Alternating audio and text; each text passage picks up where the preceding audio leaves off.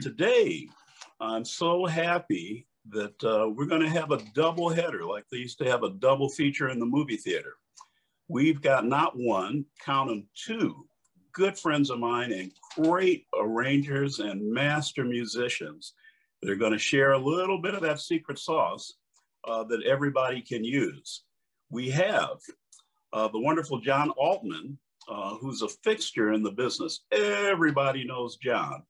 Uh, over 54 movies under his belt, countless commercials, hit records, platinum, gold, everything that you can imagine, the James Bond films, uh, Goldeneye, the new one that's coming out, No Time to Die. So many awards. Monty Python, he's worked with Diana Ross, Tina Turner. I can't count how many people uh, in different genres, which is pretty amazing. So he's going to explain a lot of details today. You're going to enjoy it immensely.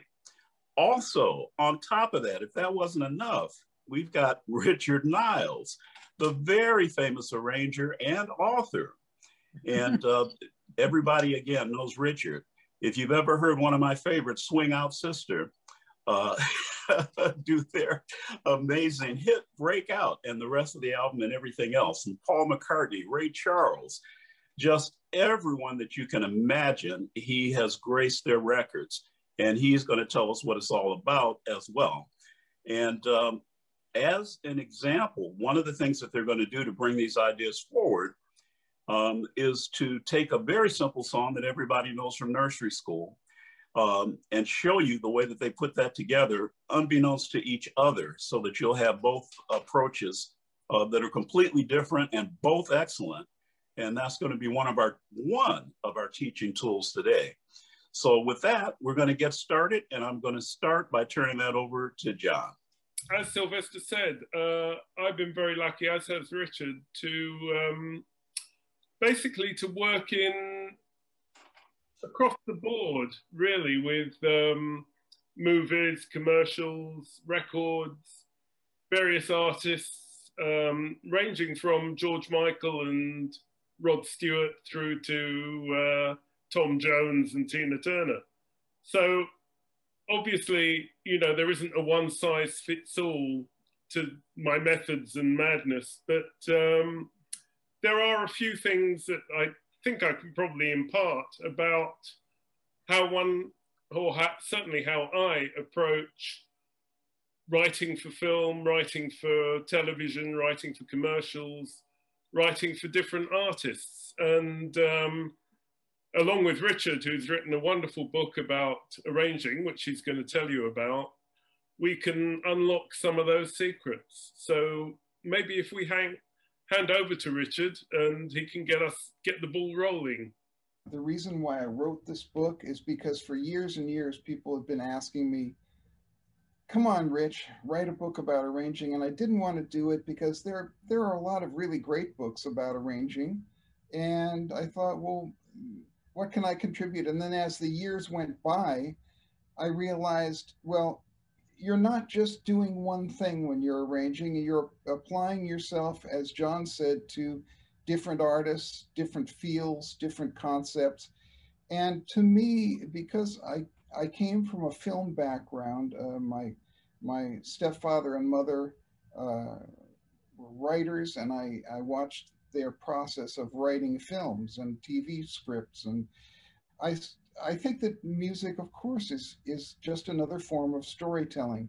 And the interesting thing about the arranging side of it is that you're telling a completely different story based on the song and the artist. So uh, that's kind of fun to say, how do I, how do I do this this way instead of doing it a different way? And uh, as John said, it's not one size fits all. It's really uh, a matter of learning different ways to express different uh, feelings. Now, of course, there's a technical side to it. And so in my book, the whole way I wanted to present it was very simply. Uh, every, I think there's a lot of mystique about music and uh, about uh, arranging and composition and all of that stuff, but it's really as logical as saying the man got out of bed, he made breakfast, he went downstairs, he walked out of his door, and he stepped into the street and got hit by a bus. Now that's a story. It has a beginning and a middle and end, and I think that an arrangement has that too. And uh, so in my book, I, I first of all do the technical stuff, which is orchestration. Then I go into musical stuff. Of course, I assume people have a, a, a good basic knowledge of music theory. Uh, and I talk about voicing techniques for different instruments. Then I then I move into arranging tools, uh, and and what I mean by that is all the different little ideas of how you can do certain things. And then at the end, I talk about overview kind of conceptual things. And I hope that the book uh, displays uh, the whole field of being a professional arranger and composer in a in a way that's easy to understand and straightforward. And one of the things that I've gotten as a comment from people, which I think is very amusing, they say, Your exercises, they're completely psycho, they're crazy. You know, nobody would ever write, you know, a, a, a tune, for, an arrangement for five harmonicas. And, but that's the whole point of it. I mean, I think one of the re reasons uh, I did that is because I learned from being put in extreme positions.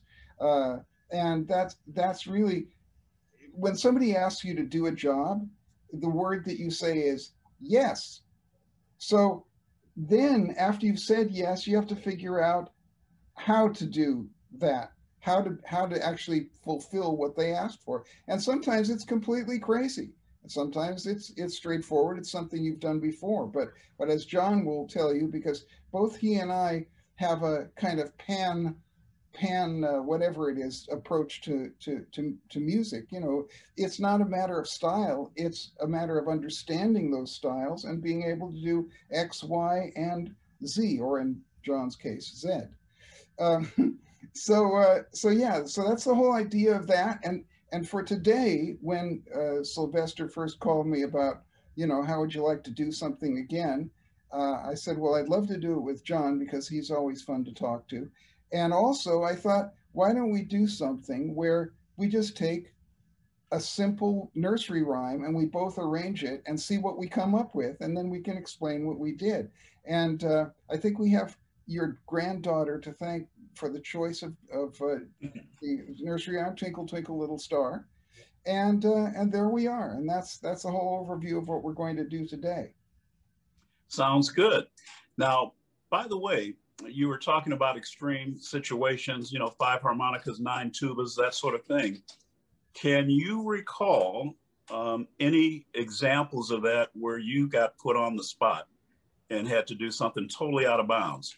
Okay, that's a, that's a big question, but I'm going to give you one small example of it, which is that I gave myself the brief to write an. I did a song. I wrote a song called Blue Movies, and it was a blues kind of like a Stax tune or a, or something like that, an R and B kind of thing.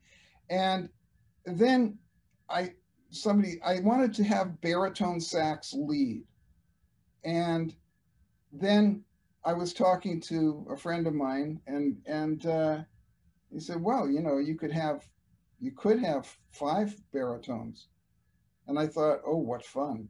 And then I had to figure out how to write for five baritones so that it would sound any good because you you have a it's a big orchestration problem actually I found very quickly despite guys who can play high and off the horn it's still quite a thing. So I had to work that out. And that was came from sort of my own brief and then pushing myself to do it. I got it. Oh. I did um I actually did an arrangement for a, a very good friend of mine who is associated with uh, the Monty Python group Neil Innes who wrote all the music for them. And I decided, and again, it was similar to Richard, I decided that um, I wanted three baritone saxes, which was a similar sort of thing. Hmm. And um, I wound up playing one. I very rarely played on anything that I arranged because I, I, found, and I don't know if Richard found, finds the same thing or found the same thing, but if I wrote an arrangement and then played on it myself, my focus moved to am I playing well? Maybe I could play that better. And as soon as that becomes your focus, you lose sight of the overview. You're dead. On that particular occasion, I I decided to play the barit- one of the three baritones and play the baritone solo because it was my vision of what the track should be. If the other two baritone players had turned up, they would have probably gone, "What, what on earth is this? Why have you written three baritones?" Exactly. And again, if I can ra- raise a point about another film I did that was set in the 1930s in the UK, um, I had in my head the sound of uh, a very famous English film star and variety artist called George Formby, who um, played a banjolele, which is slightly obscure. It's a combination of ukulele and banjo. And I decided for my score, I would have three of them plus acoustic guitar. So I booked three banjoleles. Um, two of the guys had never seen one, let alone held one, and had to go and rent them from a specialist shop to, to do the sound. But it was exactly the sound that was right for the film, I think. You know, it, it worked really, really well. And our mutual friend Mitch Dalton was one one of the banjolele players. Wow. Great. I, I used to do a lot of commercials with a particular advertising agency, and um, the man at the agency, one one of the creative directors, made a habit of finding obscure pieces of music, and he dug up Albrechtsberger's concerto for Jew's harp and orchestra. And Albrechtsberger was was um, Beethoven's composition teacher. Hmm. And if you hear this, it's there is a version on YouTube. It's the most extraordinary thing you'll ever hear because it basically the orchestra goes and then you get boingy boingy boingy boingy. And, of course there was no score, so I transcribed it, and it seemed to be a tuned Jew's harp and our percussionist came in. This is way before synthesizers. And the first thing he said was, I have no idea how he's pitching that those notes. We don't know how, how he did it. We have no clue.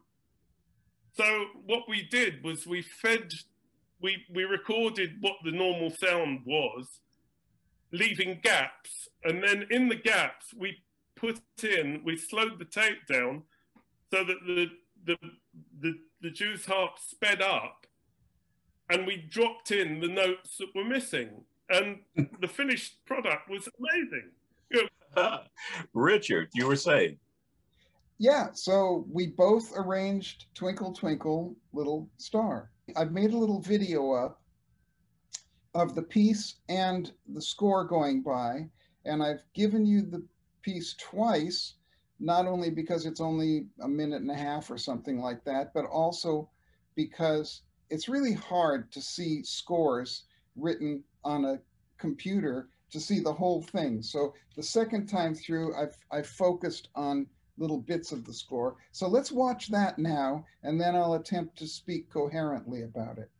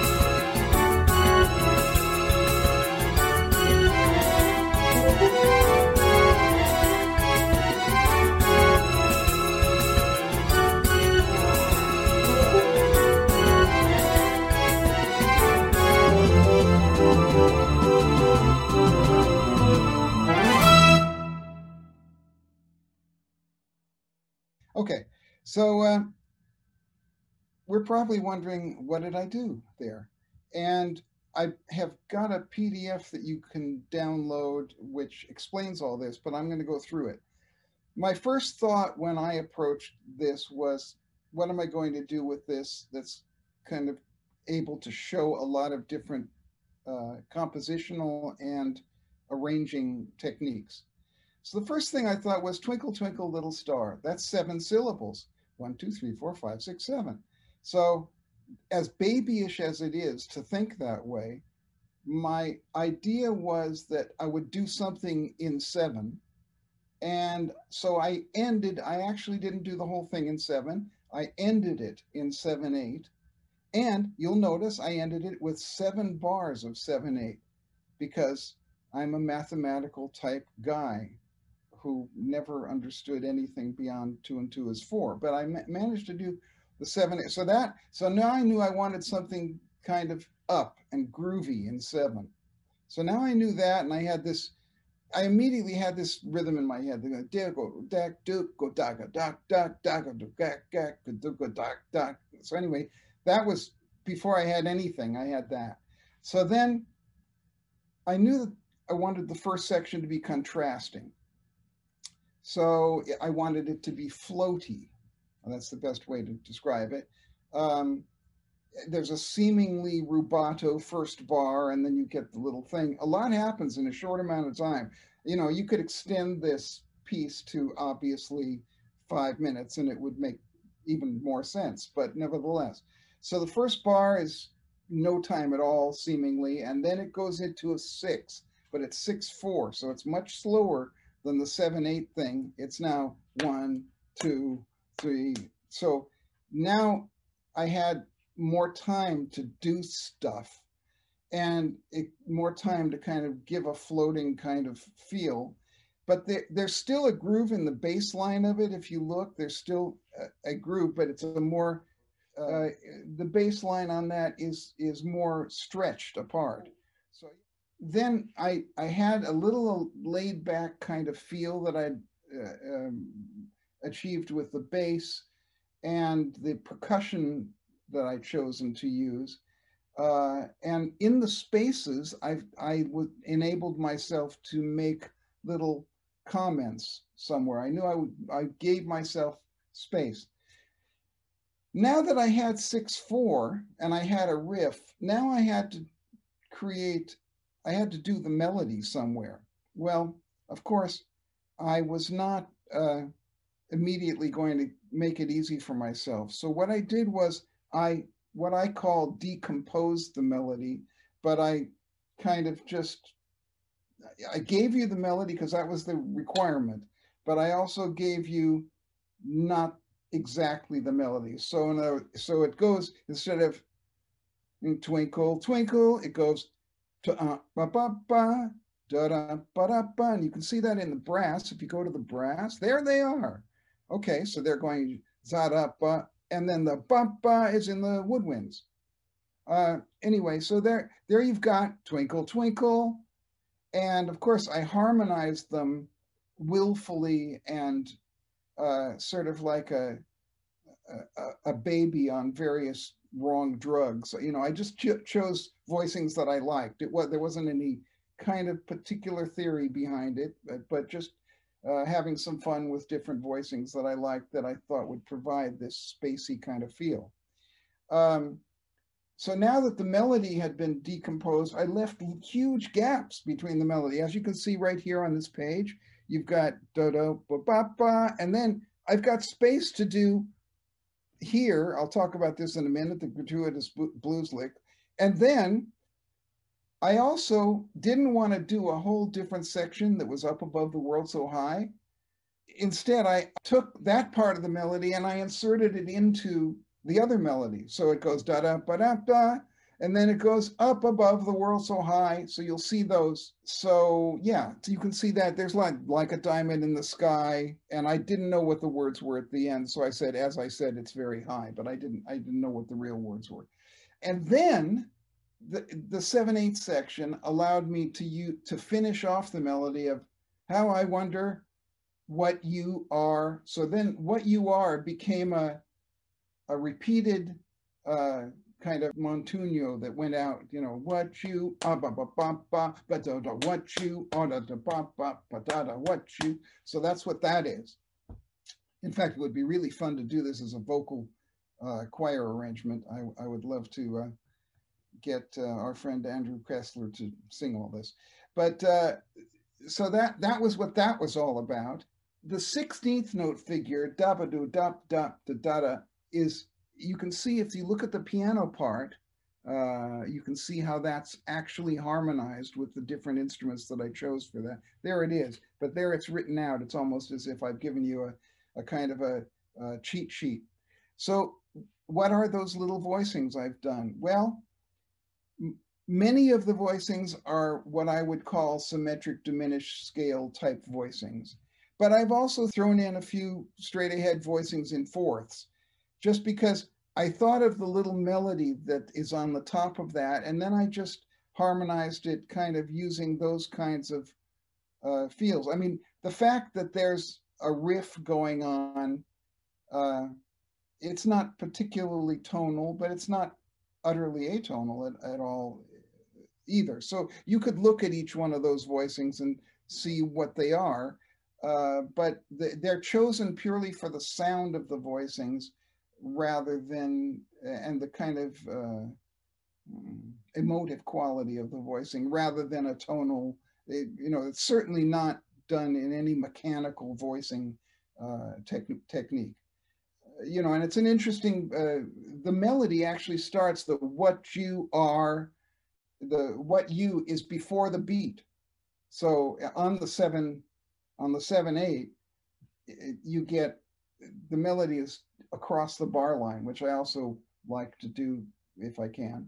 The next question we'll ask is, why did you do it with a orchestra?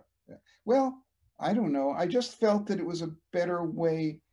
I, I felt it gave me a lot of possibilities to do it kind of like an orchestral film score, but I really wanted ethnic percussion. I knew that I wanted that for the feel that that could give. However, the big problem is, you know, we're doing this with Sibelius. Now, I prefer the orchestral sounds on Note Performer. Um, they're way better than the normal uh, Sibelius library. But the Note Performer library, if I'm not mistaken, and it may just be my version of Note Performer, but it has a very tiny amount of uh, percussion sounds, and it just didn't have enough variety. So I went back to using the um, the the normal sort of Sibelius sounds because it had more percussion. And in terms of ultimate quality, I didn't care that much that the string sounds are not as good on on uh, the normal Sibelius library uh, as they are on the uh, Note Performer. And I also found that I, I didn't want to use drums at all, but I finally found that I had to. And to get the kind of sound that I wanted, I I did the drum set, but without a snare because I've got the side. I used the side drum as the snare because I like the sound of it better. It sounds that side drum sounds to me like a high pitched kind of uh, uh, kind of Harvey Mason-ish kind of snare. But anyway, I, I that's how I created that. And then there's all kinds of the names on the percussion are kind of babyish too because they don't really they aren't really those particular instruments, but they sound a little bit ethnic and fun, and so I use them. Now, the bar six, the gratuitous blues lick. Uh, it's in clarinets and in the uh, the whole string section is is doing it. The thing is, I've got a fairly rigid structure. As you can see, my thinking was everything had to be justified. I love to justify everything and have a a concept that's called composing. But at the same time, I I feel that it's not human unless you deviate from it a lot. And I remember when I was um, lucky enough to study with Herb Pomeroy years and years ago uh, at Berklee, he used to show us Ellington scores and Strayhorn scores, and he'd say, "Well, this is the technique they're using." But and I'd say, "Well, but what's that thing?" Oh, he just threw that in, and I kept hearing that a, a bunch of times. Oh, he just threw that in and then we'd look at other scores of other composers and you know mo- mostly it was very brilliantly thought out but occasionally they just did something for the fun of it so that that's what the gratuitous blues lick is and also i have a kind of a feeling that blues gives a blues element.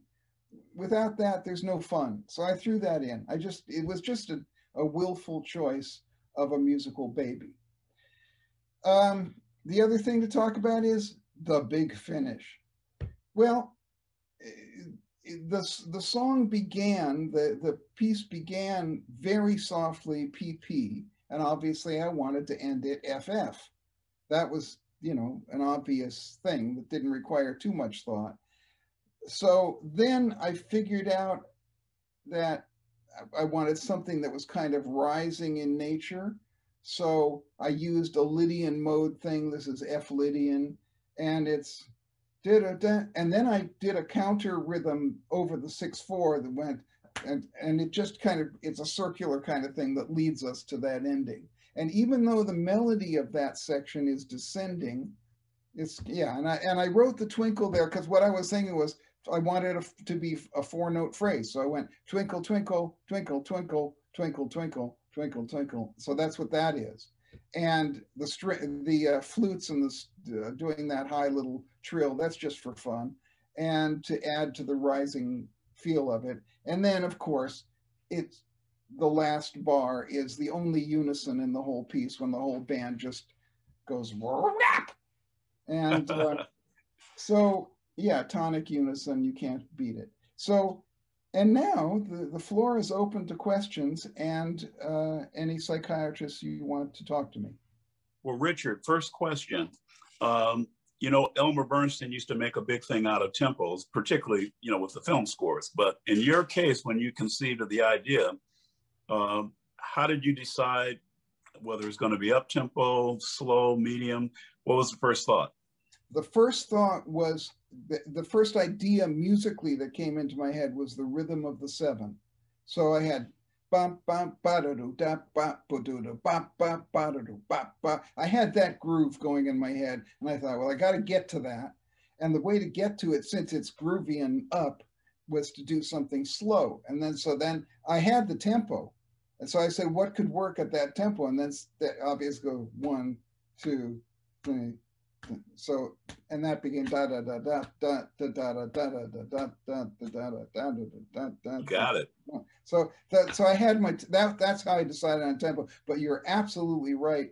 Um, the choice of tempo is a super important thing, and uh, it can make the difference between a really beautifully written piece of music sounding great or terrible. And I, I say this a lot to my students that uh, it's not a race. You know, the tempo, it should be the right tempo to make the musical point that you're making. So, uh, great question. And that's what I was thinking.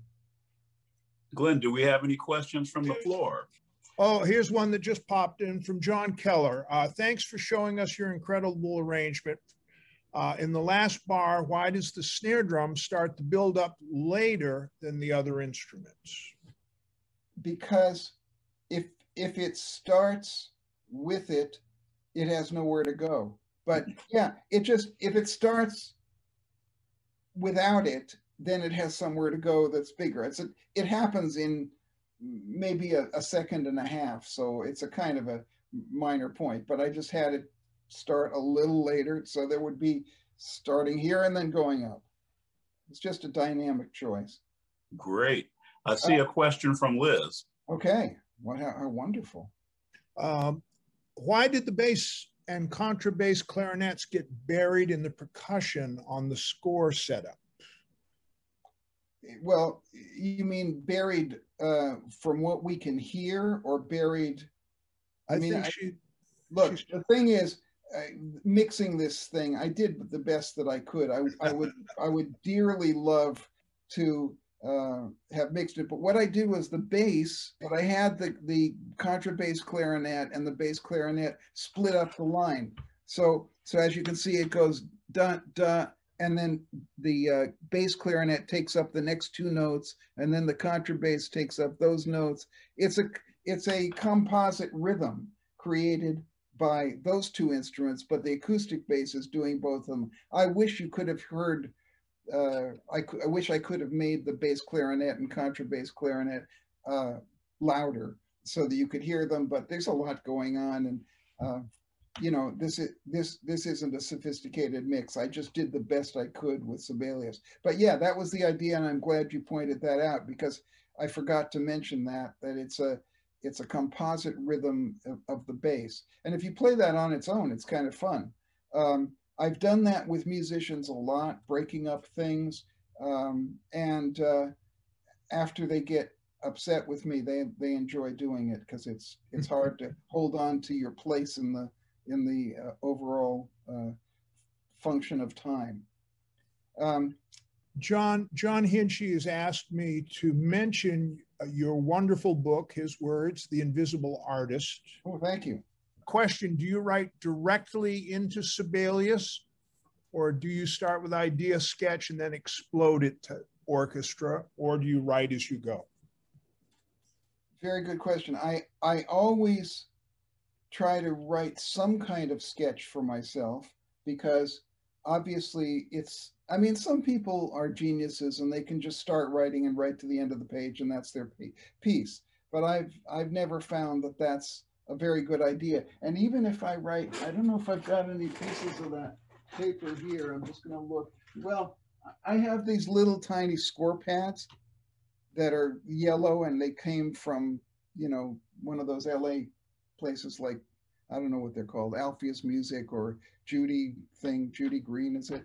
Anyway, I, I have these little scores and sometimes I'll just scribble down, okay, it's going to open with this. And I, I give myself a kind of a, uh, it's just a kind of a, a general sketch, not even notes sometimes. I mean, if there's a rhythm or a melody that occurs to me, I'll I'll write it in. But I just say, you know, I want this big and brassy. I want this slow and in seven. I want this, you know, whatever. I just, but I, I, oh, I never start writing without having some little piece of paper with something. And sometimes it's more exaggerated. But then when I go into this, into the page, I, I love the, the immediate um, feedback that you can get from hearing exactly what you've written.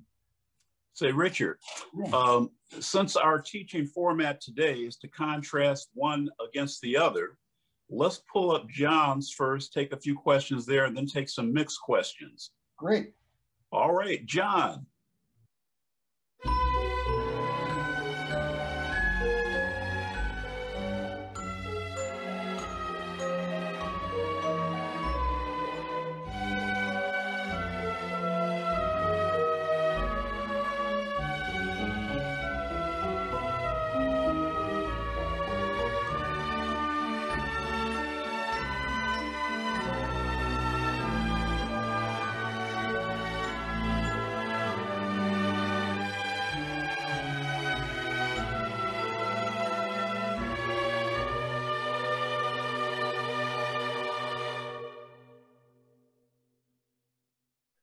Sounds great. uh, Tell us about it. What I did, uh, I decided that I would just run the whole thing through, you know, with a key change, basically a time and a half almost. Um, then what I wanted to do was make the melody exactly as one imagined that one would hear "Twinkle Twinkle Little Star." So I did. I I didn't try to um, stagger it. I didn't try to mess about with it. I just just kept it as it is. And basically for strings and um, for Celeste and uh, added an oboe for coloring at certain points. Um, what I wanted to do as well was to reharmonize the first part quite dr dramatically, switch into a less dramatic harmonization just before the key change, so that it was still reharmonized, but as a more obvious reharmonization than the first four or five bars. And then once the key change happened to, to, to write a more conventional reharmonization. So there were three stages, as it were, of treating it. Um, first of all, as I say, with um, what I set myself to do basically was whenever possible, I wanted to move in semitones either up or down. So some of them are descending semitones, some of them are, are ascending. Um, then what I wanted to do with the harp was to ghost the melody on the fourth eighth note, and I have to remember to say eighth note rather than quavers. I, I, think in quavers and crotchets and uh, minims and semibreves, but I have have to refocus on eighth notes and sixteenth notes. And you'll see in the first, um, well, basically my idea for the first four bars was that I would ghost the melody all the way down. But when it comes to bar four, on the third eighth note in bar four, I found that the going down to the D on the dominant chord on the harp didn't work as well as going up to the G of the dominant chord. So I changed that. Um, it's sort of what Richard was saying about, you know, sometimes you'll you'll you'll throw in an idea from nowhere that completely takes away what, what you intended to do. I also intended at the start to um, start the double basses on the uh, E, descending down to the D sharp, to the D, and then down to the G.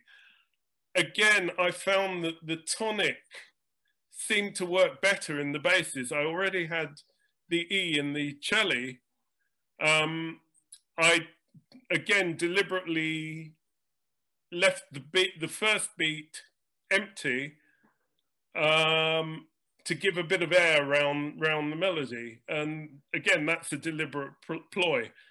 Um, every arranging trick that I use actually all the way through, and I, I don't know whether one wants to call them tricks or, or what one wants to call them, but they were all sort of deliberately done. So um, things like leaving the first beat clear and then filling it up later in the arrangement, um, switching to the, the pizzicato cello and basses in uh, just before the key change, a, couple of bars before the key change on bar seven, and then going to a more conventional harmonization when we move into the E flat section but also putting in some surprises, as it were, by finishing up on a C minor sixth, ninth uh, on the Celeste to give it a sort of a, not, not the obvious finish that one would think that one would get, just, just to make it a bit quirky and whimsical. And um, yeah, I mean, I, I wanted to basically approach it as if it were a, a miniature story, like as Richard said about um, having a beginning, a middle, and an end, and staging it all the way through. I've just I've gone slightly differently, obviously, from the way Richard went, and I had no idea what he'd done, as he had no idea what I'd done. So um, it's interesting that one can have those sort of different types of approach to it. Um, I don't know if you want to play it again or if you want to sort of go into details. I'd like to play it. I'd like to play it again, but first I want to ask you the same question that I asked Richard, which is, how did you arrive at your tempo? I, I sang I sang the piece to myself, basically. and that's just the way it came out, right? Yeah. I thought, what's that? That's going to be about 100, 102, you know. So I, that that was what I did. Got and it, that, got it. Well, this this is great. You know, one one without talking to each other, you know, one came out uh, up tempo, the other one came up kind of medium to slow, and this is great. So let's play it a second time, and then let's take some more questions from the floor, okay? Okay.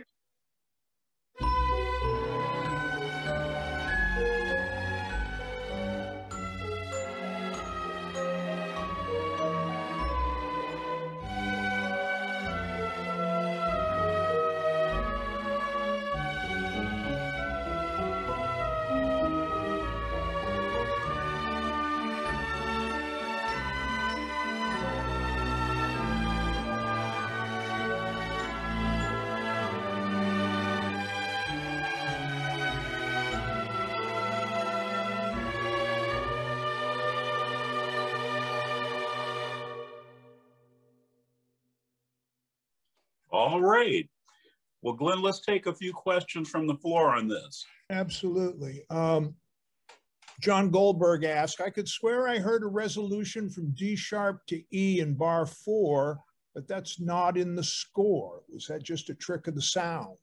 I think so, yes. I mean, I, I, I, I do like um, playing about with ambiguity, which is why I use a lot of, um, and I find that also when I write film scores, there's a lot to be gained from using something like, uh, let's say, for example, to make it simplified, a G major seventh with a flat five, which gives you a complete ambiguity. In fact, the, that whole section of bar seven and eight, it is a D sharp seven flat five down to a C sharp seven flat five down to an A D sharp major seven flat five, I should say, down to an A major seven flat five, and then sort of adjust to to basically the B flat with with um, a, a raised raised ninth. So it, it, it's it's all deliberate ploys to to to keep the ambiguity going, if you like what I do find is that, that that ambiguity does imply other things, which is also very interesting. Uh, we have a question from Bobby Jasinski. Um, what was the thought process from C major to E flat major? Uh, it, uh, just a strict chromatic mediant? That was the end of the question. Yeah, I, I, I just thought it would it would sound good by changing key and, and pushing itself up. And I also wanted to make that that contrast even more obvious that that the the harmonizations that, start out slightly off center and odd then so become a bit more normalized and then become very normalized but the emphasis sh shifts and it's this normalization that is sometimes thrown off by some odd um, reharmonization thrown in. Igor Kogan just asked, uh, could you please elaborate on your reharmonization techniques? Yes, I mean, what what I was basically trying to do was, um, for example, as, as I said, you, using the notions of flat fives and also using the idea of chromaticism, uh, what I tried to do as much as possible was to, if I had some sort of change, for example, from bar one, where, where you've got the D sharp in the root, then, then you go to the G, it's basically the same chord structure on going from the E, e, e flat, sorry, D sharp seven flat five to the G, G minus seventh flat five in the next bar. So I, I, was trying as much as possible. What I, I did was I sat at the piano rather than, and wrote on manuscript. And I tried out all the different permutations. So some of them just didn't sound particularly interesting. But some of them I thought, oh, that, that, that sounds different, you know, I'll go with that. So they they might have broken the mold of what I said I would do, but um, in the long run, I think they sound they sounded more sort of con congruent, as it were, than than than not. Well, it sounds great. By the way, was that your usual process? to go from the um, the pad, score pad, to the computer? Yeah. Okay. Yeah, I, I, I have a I have a brief comment. Yes. Can anybody hear me? Okay, good. Yeah. Um, the key change to E flat, it's something that I've obviously, if you look at key changes over the years, a lot of times that minor third thing, uh, either a minor third up or down, seems to work very well. Number one, because there are some common tones that you can use for the modulation, but also I've always felt that a minor third away is makes it the same chord. So for me, E flat is C. And the reason for that is that C7 is E flat 7. Because speaking of the symmetric diminished scale, it's the same scale. So that's to me, and I may be completely, you know, inter, you know, ed educationally wrong, but to me, there's a relationship between dominant chords that are a minor third away, and and they're the same chord. E flat seven is is uh, C seven, and A seven is C seven. So then, why not say that if you're going to modulate in this way, it sounds so beautifully natural your modulation there, partly because it's a minor third modulation, and maybe subconsciously there's this kind of uh, underneath it all diminished thought in, going on in, in yeah. mind that it is. And another thing I wanted to say about your piece that I that I love is the fact that you have retained even with your unusual harmony, which is uh, very lovely in the way that it's very subtly done and uh, you haven't had to use a mallet like I did. But uh, but uh, what I like about it is also with the instrumentation that you've chosen it's got still got the childlike quality of your granddaughter eh, about it. Because with the Celeste you know and the, I mean how can it not sound pretty and sweet? Yes I mean that, that that's what I wanted to do was keep that element very much to the fore. I didn't. Yeah. I didn't want to take it anywhere else. I, I could have done, of course, but now, John, excuse me. I'm curious about one thing. I know you have a major book release coming out in February. Yeah. Does the new book does this include some of these arranging techniques and tricks and so forth, or is this primarily all of your amazing stories with the people that you work with over so many years that's going to keep everybody on the edge of their seat. First of all, tell us the name of the new book. The book is called Hidden Man, and um, it's it's basically my autobiography. So there isn't really much technical stuff in it, you know, because it's aimed at you know people who want to know about what was Freddie Mercury like or you know, how did you get on with George Michael and uh, what? Well, that just means you'll have to have a second volume. But this one is going to tell the behind the scenes stories of uh, what how the sausage really got made. Yes, exactly. but um, that, that's an in, in story for anybody who wants to read it. It's a very funny story, actually. But, All right. Well, we'll be we'll be looking for Hidden Man. And and um, I do want to point out that Jeff Kellum has got it in the chat, the uh, email address on how to get it already, so you can pre-order. I bet. The interesting thing, I mean, I, I do go into my thought processes um, on, as I said, God on the Rocks, which was the 1930s film, because apart from being Minnie Driver's first ever appearance when she was 17, it it does sort of indicate why I made certain choices about how I wrote the score. For example, using the banjolele.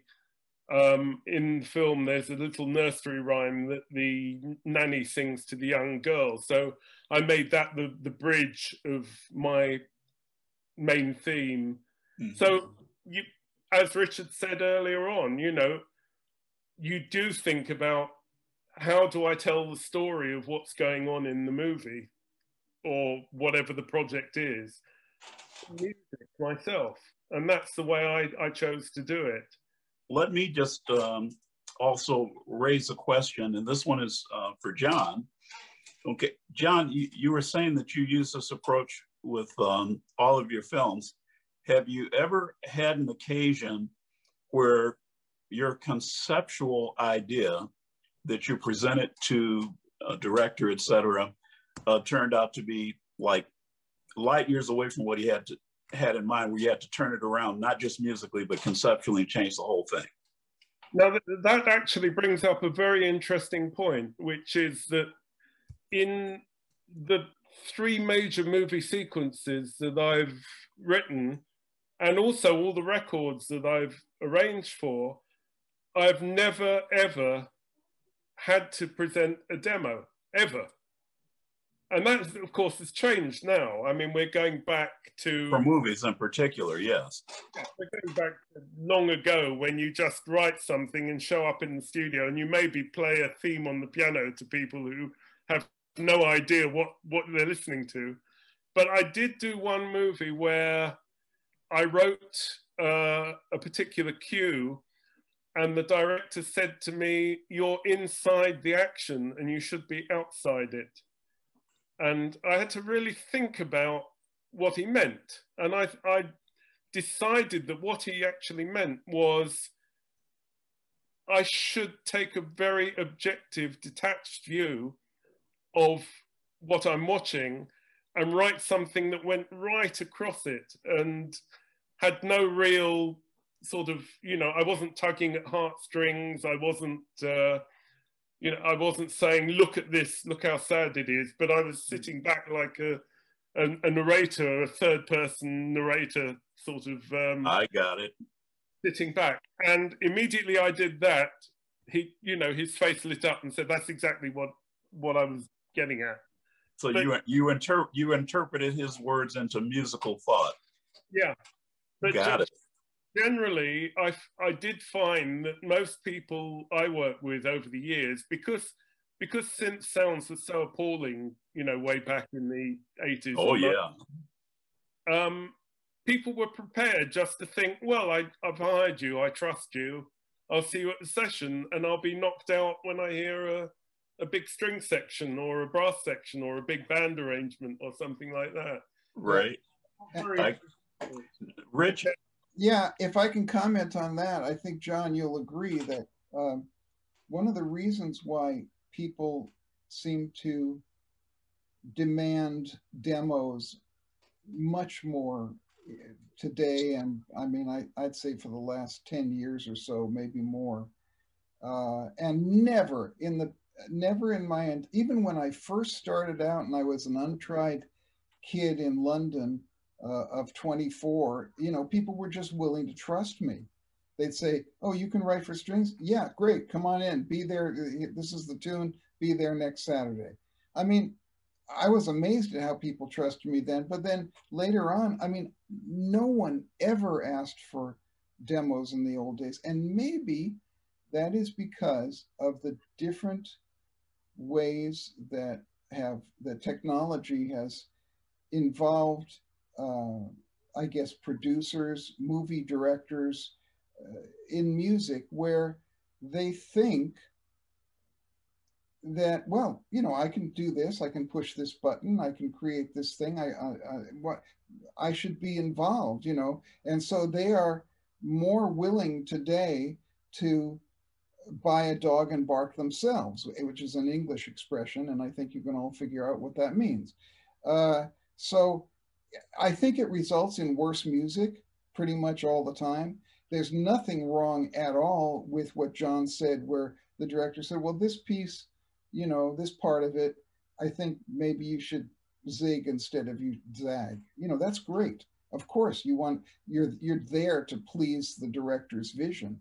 Uh, or indeed, uh, if you're making a record, a pop record with a producer, you're there to give them they say I, don't want it to be so funky or I don't want it to be so so uh, this or that or the other. That's okay. That's fine. But to completely want to second guess you, then you know, then of course I, I believe we would all say, well, just hire somebody else because you don't really want what I do. I've been lucky, and I think John has had the same experience of being hired because you're getting John Altman. So let's i really want i don't want what I, my ideas are. I can't think of as good ideas as john altman. So i'm a director. So good let him do it. So that's what i would do if i if i had brains and i was a director or a record producer. But at the same time you know i think maybe technology has impinged on people's thought process so they think well anybody can put a track together because i can just get a bunch of loops and i can get this and do that and press this button. well you know so I should have a say in this. So, you know, there's there's my rant over with. Let me just play this video because it, it really applies to what we're talking about. I feel bad for young composers coming up who believe that the way it's supposed to be is you're supposed to give a, the producers and a whole room full of people synth mock-ups so they can tell you, oh, it should be louder, it should take out the thing. I just think it's horrible. And, and uh, um, there's a, I, I was was talking to a young producer once who, who loved that system. And he was telling me how he got to tell the composer, this scene should be more exciting and this scene should be funnier. And, and I said to him, you know what the problem is? You believe that a score sits outside the movie, looks down on it, and comments on it. A score should be inside the movie, reflecting the characters and the emotions and the feelings it shouldn't be saying, hey, laugh here. It should be saying this character is laughing here. And that's a fundamental difference in how I think a lot of young producers are approaching music. And it's just wrong. And the te technology has allowed them to have this opportunity. And I think that they have turned composing into something that it shouldn't be, which is an audition process for people who don't know what they're doing. Sorry. I... That's great. Love thanks that guy. For, thanks for playing that. Um, Milton. I, I went um, for a meeting uh, many years ago with a director, very well known director. And um, he said, I like working, this will date me, I like working with Michael Kamen. And Michael was someone I, I wrote for as well. And I said, Oh, why do you like working with Michael? He said, Because uh, he lets me write some of the cues. he said, Well, he gives me a note on the synthesizer. And whenever I feel something should happen, I press the note and it makes a noise at the right moment. For, to do that movie, The Craze. that is too funny. Listen, John and Richard, let me ask you, this might be a good time to take a break if you guys are in the mood.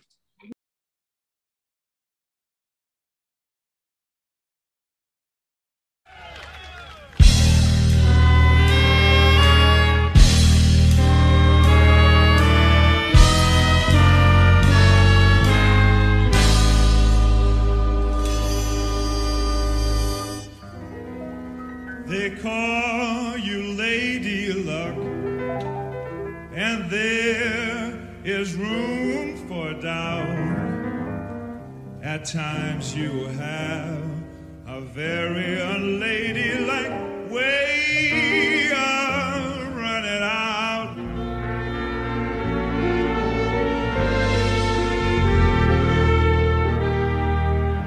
You're on this date with me, and the pickings have been lush, but yet before this evening is over, you might give me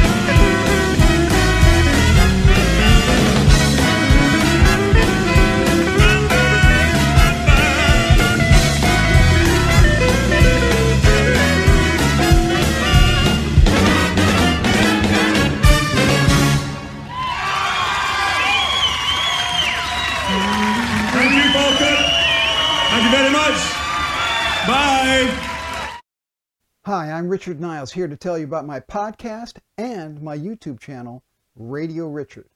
Now, the best things in life are free, people say, but are they really? I mean, the internet, for instance, you're paying for the service. Now, exercise. Everybody says exercise is free. Well, no, you're paying with your sweat. But subscribing to Radio Richard is absolutely free. It costs you nothing. Not only that, we actually pay you with thought provoking interviews and performances with amazing award winning artists. Where else can you get my interviews with the greatest producers in music history?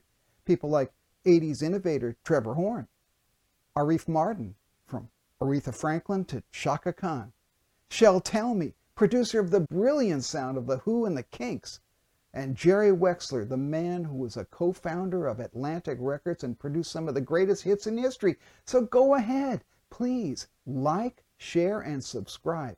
You'll help keep this podcast alive and give the world better production values. Radio Richard, it's absolutely free. Radio Richard.